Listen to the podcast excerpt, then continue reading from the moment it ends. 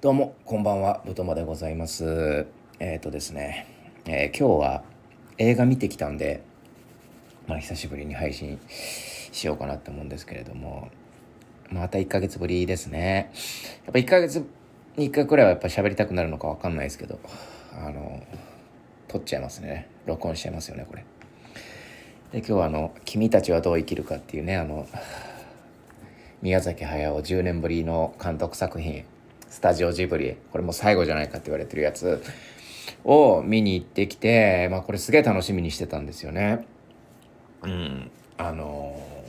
まあ、これ発表された時に、あの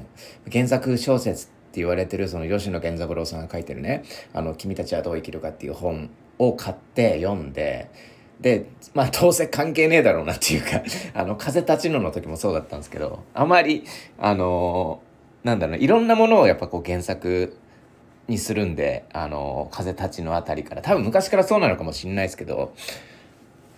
こうあのいろんな要素入れるんでしょうね。うん、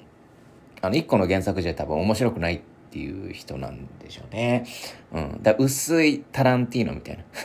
感じですかね。あの薄いタランティーノっていうかこうあの4つくらいのオマージュ入れるタランティーノみたいなその分まあ濃い濃いんですけどね。そのオマージュというかあの使ってる部分うん。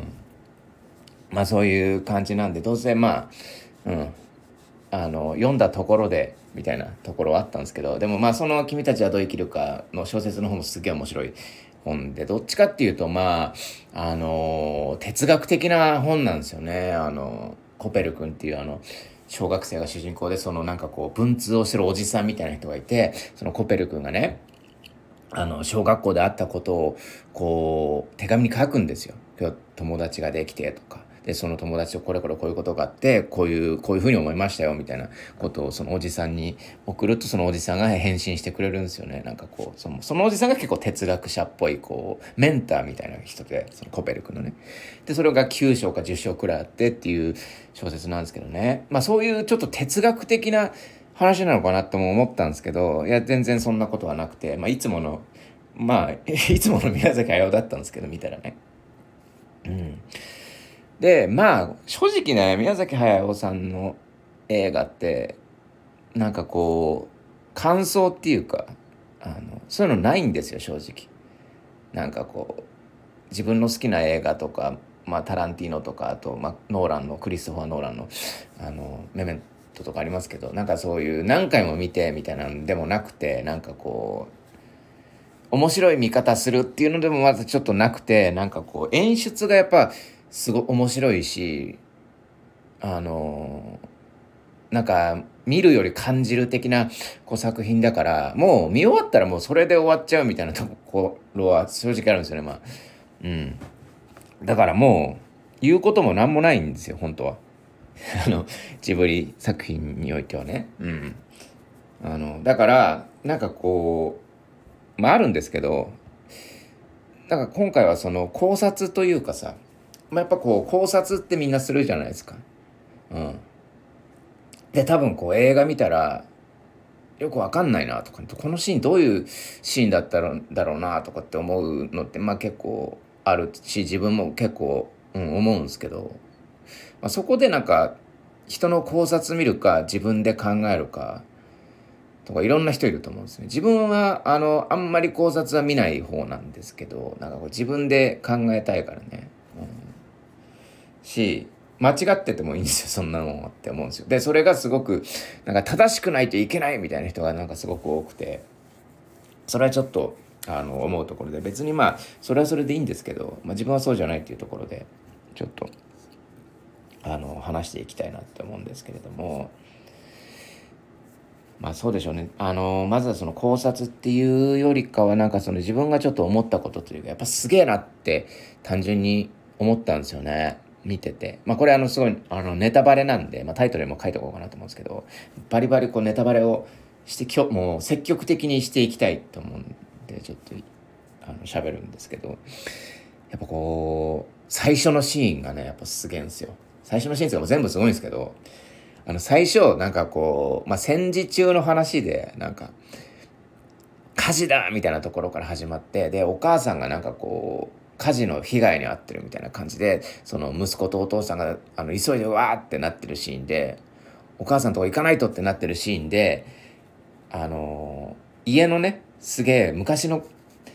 家なんで階段がめっちゃ急なんですよ。まあ、うちの実家の階段もすげえ急なんですけど、その急な階段をね、主人公のその男の子がダダダダダって登るシーンがあるんですよ。その、ただその階段を登るってだけのそのシーンなのに、見せ方がもうすごいっすよ、本当に。あの、なんて言ったらいいんですかね、あの、サスケのさ、反り立つ壁登ってますみたいな感じの、その、ノリですげえガンガンガンガンってこう登ってくんですよね。そのの、それ見た時に、はもうすげえこれ、なんじゃこりゃって思うじゃないですか。うわ、すげえなーとかさ。うん。とかね。あと、その主人公がさ、あの、学校でそのいじめにあって、ちょっと怪我するんですけど、その怪我をさらになぜか知んないですけど、その怪我を悪化させるんですよ。自分の頭に石ガンってぶつけて。ね。うん。で、石ぶっガンってぶつけて、怪我多めに増やすんですけど、その理由はわからないですよ。うん。わかんないですけど、石をガンってやるんですよ。そしたら血がドロって出るんですけれども、その、その量がもう劇的なんですよ。もう量が多すぎるんですよ。もう、あの、致死量くらい出るんですよね、血が。うん。しかも、あの、ドロッとしたやつ。あの、ジブリ得意のあの、ドロッとしたやつね。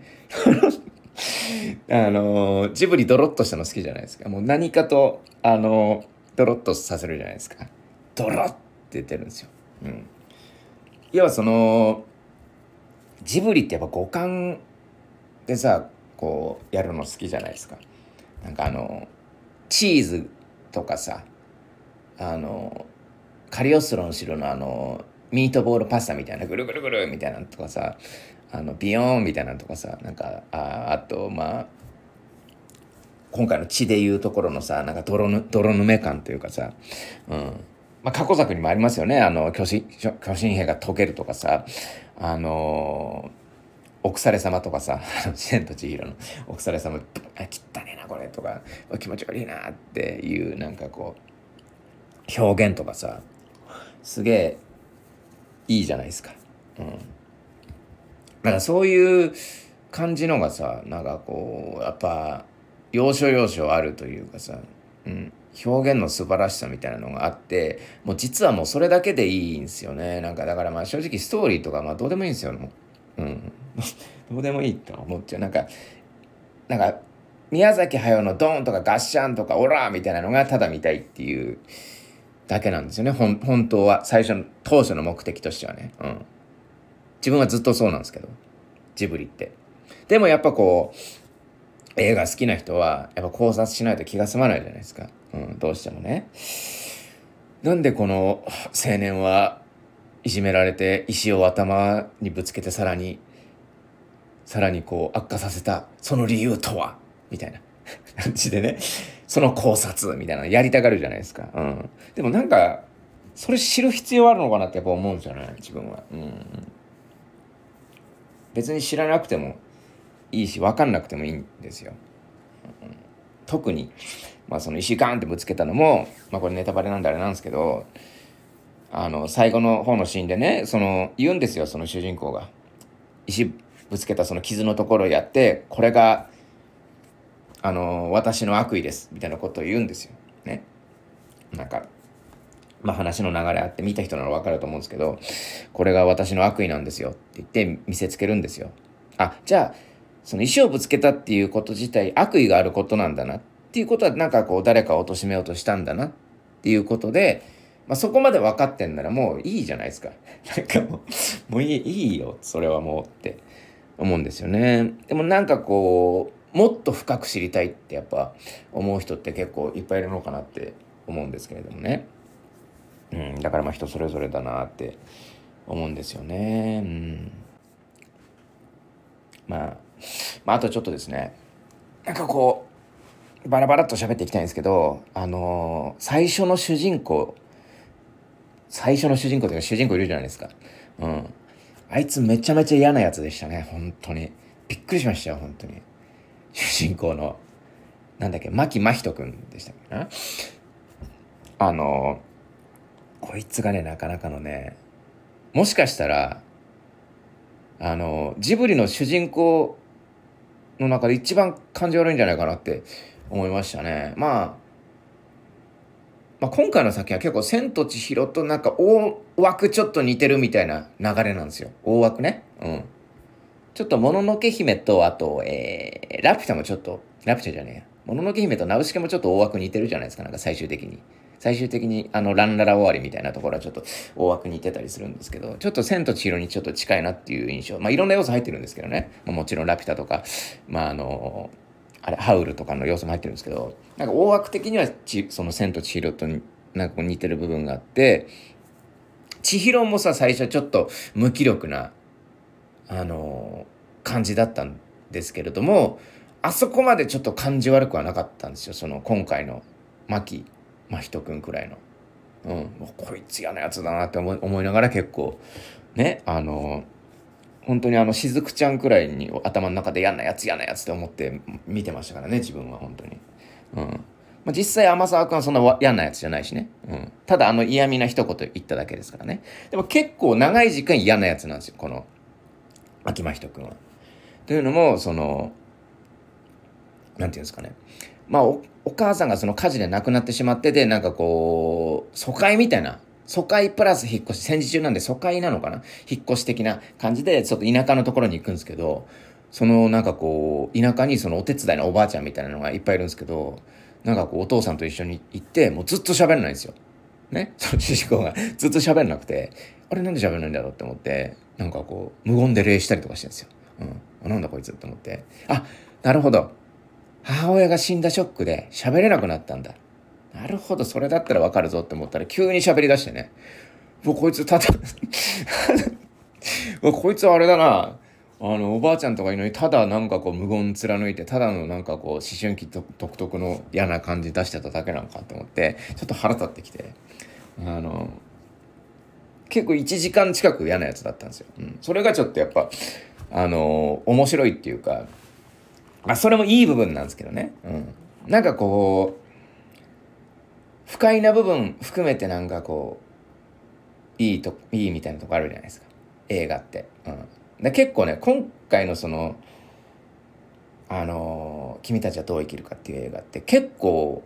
不快なんですよ。自分が見てて。不快というかあ気持ち悪いとかえなんでそそんなことすんのみたいなとかちょっとあったりとかしてイラッとしたりとかもするんですけれどもだそういうの含めてすごくいい作品だなって思ったんですよね。うん。で、まあ、今回でちょっと今回見てて一番ちょっと嫌だなって嫌だなっていうかまあ、自分の中でねまだ克服できないっていうかまだまだ自分子供だなとかさすが宮崎駿だなって思った部分なんですけどなんかあのー、非属性の女の子出てくるでしょ、うん、声があいみょんさんのねなんだっけ名前。ひみだひみひみっていう女の子出てくるんですよ。そのまあ、途中のなんかファンタジーな世界のパートがあるんですけどそのファンタジーな世界でその非属性の女の子が出てくるんですけど、まあ、その子が母親なんですよね。うん、亡くなったその火事で亡くなった母親でいわばそのヒロイン的な立ち位置なんですよね。うんまあ、物語の流れ上これはおそらくですけどその牧真人君が自分自身とこうどう向き合うかみたいな。うん、でちょっとあの一応そのなんだろうな主人公の次の役割っていう感じのキャラクターが鳥なんですよね。で、その鳥が、まあ、その、なんだろうな。もうこれが合ってるかどうかわかんないですけど、その、あの、牧真人君の嫌な部分というかさ、向き合ってる部分みたいなところだと思ったんですよね、自分を見てて。うん。じゃあ、その女の子のそういうヒロインはっていうと、その、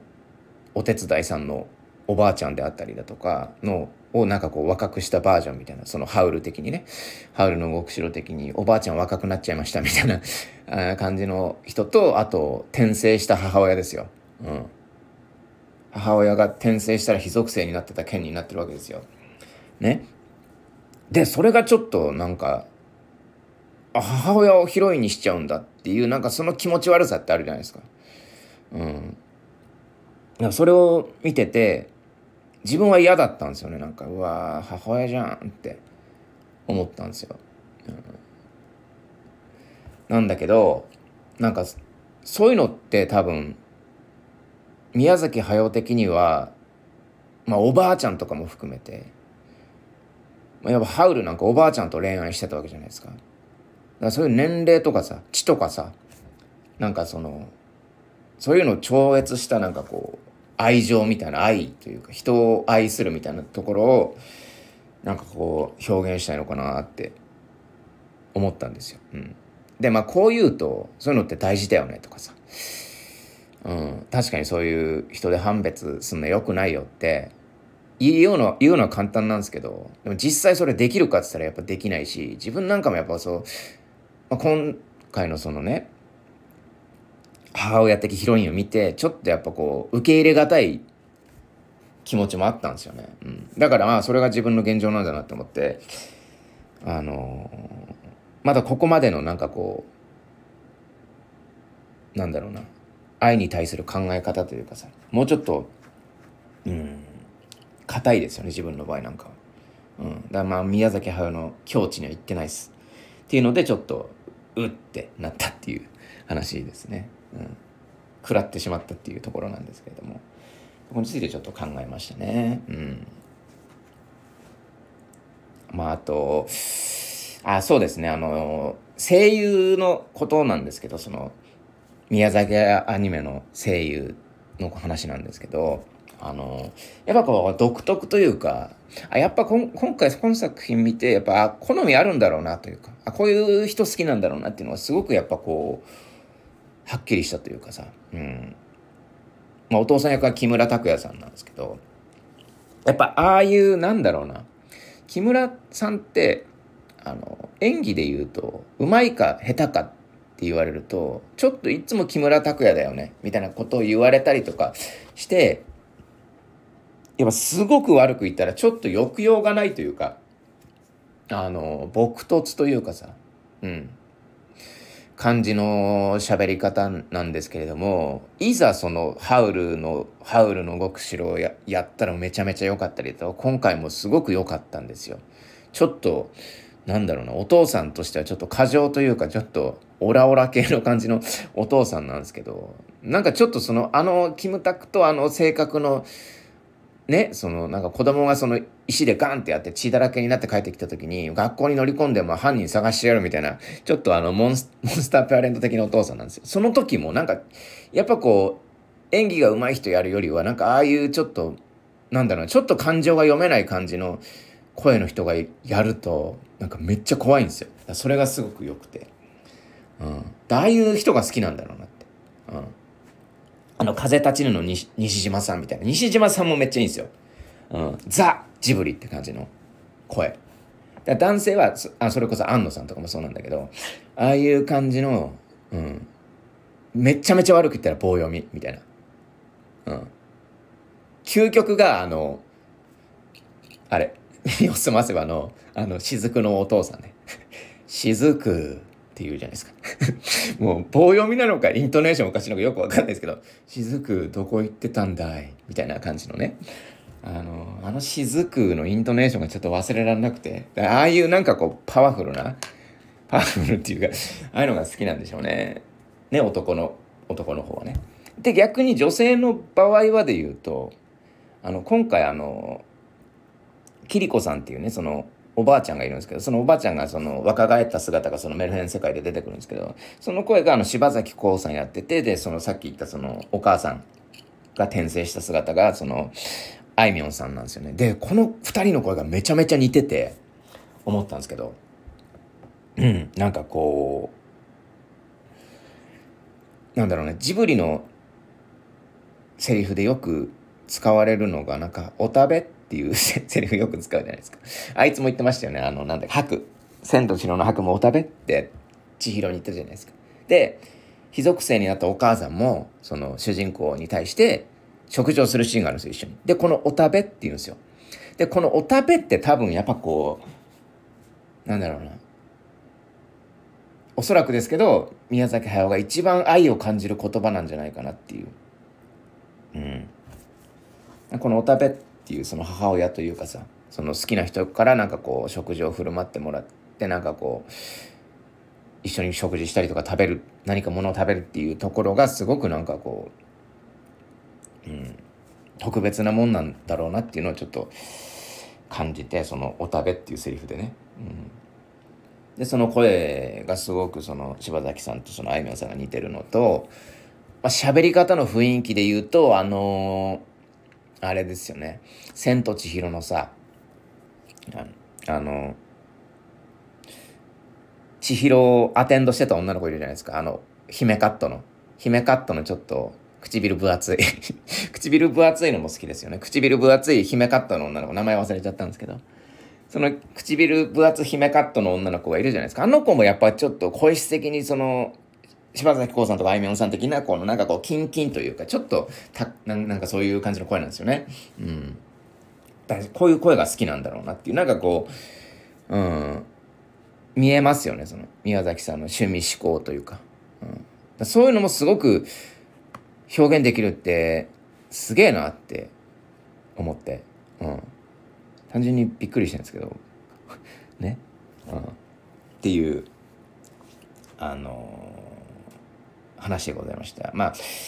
君たちはどう生きるかっていう映画はねすごく面白かったんですけれどもまあこれネタバレなんで見た人しか多分まあ聞かないでしょうけどあれですね。まあこの辺で終わりなんですけれども。なんか今回ちょっと考察のこと語ったんでなんか最後になんかこう今回のその、まあ、映画見に終わってからいろんなちょっと反応みたいな、皆様の反応みたいなのを見たんですけれども、なんかすげえこの言葉使われるよなとか、まあ映画、レビューあるあるみたいなのちょっと最後にね、喋って終わりにしたいなと思うんですけど。あの、まず、あの、引っかかったのが、まあ、別にいいんですよ。人それぞれだからいいんですけど、自分がただ引っかかっただけなんで。あの、難しいっていう言葉。うん。わからないはわかるんですよ。わからなかったんだなって。うん、それってすごく素直な意見じゃないですか。でも難しいっていうのはちょっとね自分の中ではちょっとん？ってやっぱちょっと引っかかっちゃうんですよ。これなぜかっつうとなんかこう難しいも簡単もないじゃないですか。なんかこう映画見ててね、うん、だし難しいか簡単かで判断してんのはお前だしあのその人自身だしっていうところで。でもなんかそうじゃない見方してる人からするとえなんなんで簡単か難しいかどっちかしかないのみたいなところは思うんですよね。うん、だってそうじゃないですかあの例えばその他人とね友達とか会話しててうんまあなんかこうその友達に対してあこいつ難しいとかあこいつは簡単だとかってなんかそういうふうに判断しないじゃないですか。うんなんかそういうことなんかなって思って、うん、要はなんかね自分がすごくちょっと映画を見る時に思ってるのがなんかこうあんま評価したくないんですよね。評価っていうか、ちょっと上からというかさ、第三者目線みたいなのって。できるだけ、まあしちゃう時もあるんです、あるし、多分してるんでしょうけど、どっかではね。うん。でもできるだけしないようにしてて、それしないためにはどうすりゃいいんだっていう、なんかこう自分もなんかこう関わりたいというか、第三者になりたくないんですよね、やっぱこう映画見てて。うん。いやそう思った時にどうすりゃいいんだってなった時に、まあ、できるだけですけど、なんかこう友達というか、知り合いというかさ、知ってる人？うん。まあ一方的にですけど、こっちがね。宮崎駿って知ってる人じゃないですか。自分からしたら。うん。その知ってる人とまあ、2時間喋るくらいの感じで、まあ、見れればいいなってずっと思ってるんですよ。なかなか難しいんですけどね。うん。そうすれば関わりながら見れるじゃないですか、うん、ってなった時にいや難しいとはならないと思うんですよ、うん、し、まあ、さっきも言いましたけれども主人公の男の子はなんで石をガンってぶつけたんだってなった時にこれの本当の理由って知る必要ないんですよ。うん、なぜかというと後にこの男の子はこれが悪意の象徴なんだって言ってるからね。うん、でそれって会話と一緒じゃないですか。うん、なんで石ガンしたんって言ったらいやこれには実は悪意があってって言ったらああそうなんだってなるじゃないですか。なるほどねって。うんまあ、それ以上突っ込むかもしれないですけれどもまあちょっと神妙だったら、もうこれ以上聞かんとこってなるじゃないですか。なんかその感じなんですよね。うん。だから、まあ、第三者として考えちゃうと、結構こういうことって簡単になんか失礼ができちゃうというか、失礼なことを、うん、できちゃうというかね。うん。まあ、だから、まあ、できるだけ、うん、そういうふうに意識しております。まあ、あとはちょっと2個目ですね。1個は難しいね。で、2個目が集大成。なんですけど あの、まあ、よく見るね。うん。これは宮崎駿さんの集大成ですね。みたいな。集大成である。とか いうね。これはちょっと僕、まあ、悪いところあるんですけど、ちょっと。あの、まあ、集大成使っとけば、なんかこう、交渉感出るじゃないですか。知ってますよみたいな。で、いい、いい、なんかいい着地になるんですよ。わかるんですよ。すげえ便利な言葉だなって思うんですよ、この集大成って。うん、これはあの、ジブリに限らず、これはタランティーノの集大成だとかさ、スピルバーグの集大成だな、これは。とか言っとけば、あ、こいつスピルバーグ知ってんだなって。ね。ああ、この人スキブル、スピルバーグ大好きなんだなってなんか、思わすことできるじゃないですか。で、これずるい言葉なんですよね、ほんと集大成って。だからこれできるだけね、もしかしたら自分も過去のレビューで使ってるかもしれない。うん。けど、もうできるだけね、これ使いたくないんですよ、マジ集大成って。うん。めっちゃ簡単だから。めっちゃ簡単に、あの、交渉、交渉感というか、見てる感出るから。で、まと、まとめる、簡単にまとめることができるの、これで。うん。どうでしたか？宮崎駿さんの君たちはどう生きるか感想どうですか？いや、あれはね、宮崎駿さんのね、集大成ですよ。でしたらさ、もう、ああ、なるほど。って、ね。うん。まあ、意地の悪いやつだったら、具体的にどういう風にって聞くかもしれないですけど、基本的にはやっぱ、うん。一人、もし1ターンだとしたら、1ターンしか回ってこない。か、聞かれた時に、だとしたら、これ言っとけばね、あの、逃げれるんですよ。うん。だずりいなと思って。る言葉です。で、三つ目がね、カオスね。うん。カオス。あのー、まあ、君たちはどう生きるかって、まあ、比較的、なんだろうな、いつもの 宮崎駿さんっていや、宮崎駿さんなんですけど、やっぱこう難しいとかさ、わけわかんない、急にファンタジーみたいな、どうしたの？なん、何なの？この世界みたいな。人もやっぱ結構いて、まあそういう人がよく使う言葉なんですけども、カオス、カオス、わろた、みたいな。うん。カオスでようわからん、みたいなとか。カオスすぎないか、みたいなとかさ、あるじゃない。でもさ別にそれってカオスなのは別にこの映画じゃなくて思ったその人の頭の中じゃないですか。うん。ね。うん。君たちはどう生きるかカオスすぎっていうのは、ま、これはもうあの表現の仕方にはよるんですけど厳密に言うと君たちはどう生きるかは全然カオスじゃないですよ。カオスを表現したいものじゃないし表現したいことはまた別にあるじゃないですか。うん。でも分かりづらいというか難しいと思う人もいるからもう2個前に紹介したら難しいって言っちゃうような人ね。難しいところもあるから頭がこんがらがっちゃう人がいると。そういう人の頭の中が単純にカオスなだけで、うん、別にその君たちはどう生きるかがカオスじゃないっていうじゃないって思ったっていう話だったんですけどね。まあこの3つをねまあ私はこれからできるだけ使わないであの映画をレビューしていきたいなって映画に対してこうね感想というか思いをぶつけていきたいなって思うんですけれどもね、うん、だからこういうのいいんですよ。なんかこういいアウトプットしたいなって思った時にいい人のアウトプット見るのもいいんですけどいろんな人のダメなレビューダメなレビューなんかもう腐るほど転がってるじゃないですか。それを見てあこの表現嫌だなとかなんでこんな言葉使うんだっていうものをあの書き出してってそれをやらないっていう方法これもね結構いいんですよ。っていうか自分はそっち派なんですけど。そうすれば安定しますよね。自分のアウトプットしたものが人に見せる時。あ別に見せなくてもいいんですけど。っていう